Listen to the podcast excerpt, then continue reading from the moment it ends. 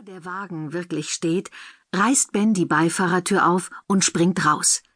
Einer Affenhitze ist das heute, wie in Afrika, brüllt er den anderen zu, als er die Flügel des hölzernen Hoftors aufstößt.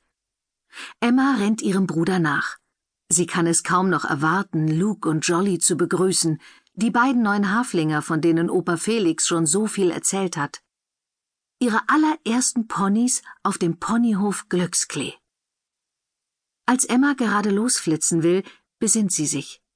Sie hat plötzlich Sorge, dass eben auf der Brücke ein Umzugskarton vom Anhänger gefallen sein könnte.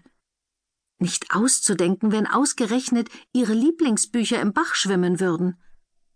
Kurz entschlossen macht sich Emma auf den Weg zurück zur Brücke. Kaum hat sie den Hof verlassen, hört sie in der Ferne Pferdegetrappel.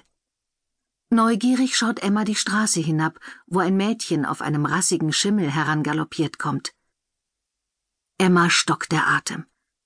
Auf Asphalt soll man ein Pferd niemals galoppieren lassen.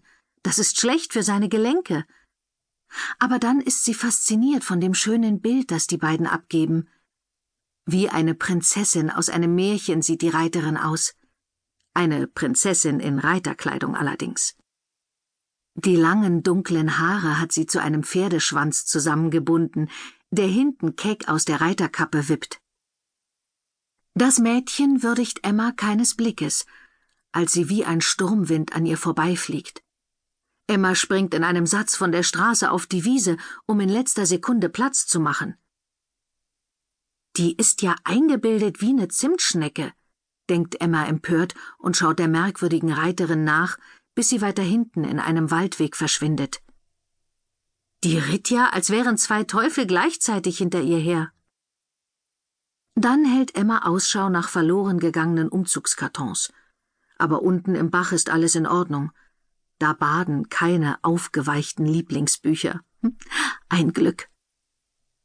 Als Emma zurück zum Ponyhof gerannt kommt, läuft ihr Pascha, der braun-weiß gefleckte Hofhund, schwanzwedelnd entgegen. Pascha! jubelt Emma, als der Ungestüm an ihr hochspringt und sie fast umwirft dabei. Sie geht in die Hocke und wuschelt ihm ausgelassen das Fell. Pascha ist der klügste Hofhund, den man sich vorstellen kann. Und der frechste noch dazu. Emma kennt ihn bereits, seitdem er ein kleiner Welpe war. Das Glück hat vier Beine. Emma rennt um den Pferdestall herum zum Paddock. Ihr Herz klopft zum Zerspringen. Endlich wird sie die neuen Ponys sehen. Opa, Papa und Ben stehen bereits vor dem Gatter und staunen. Als Emma die beiden Blondmännen sieht, ist sie sprachlos. Die sind ja noch viel schöner, als sie sich vorgestellt hat. Ach, haucht Emma nur und schiebt in einem Anfall von Schwesterliebe ihre Hand in die von Ben. Jolly ist wunderschön mit ihrem Stern. Findest du nicht auch? Schaut mal, jetzt geht sie zum Heu, frohlockt Opa Felix und zwirbelt gedankenverloren seinen Schnauzbart. Das ist ein gutes Zeichen.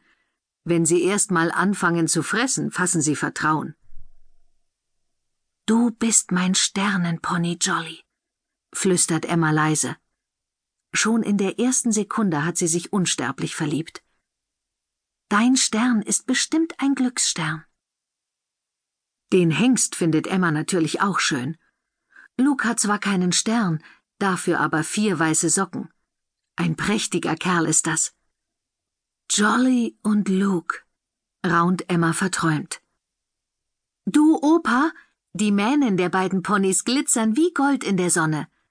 Meine Haare glänzen wie Kupfer. Ben verdreht die Augen und verkneift sich einen frechen Kommentar.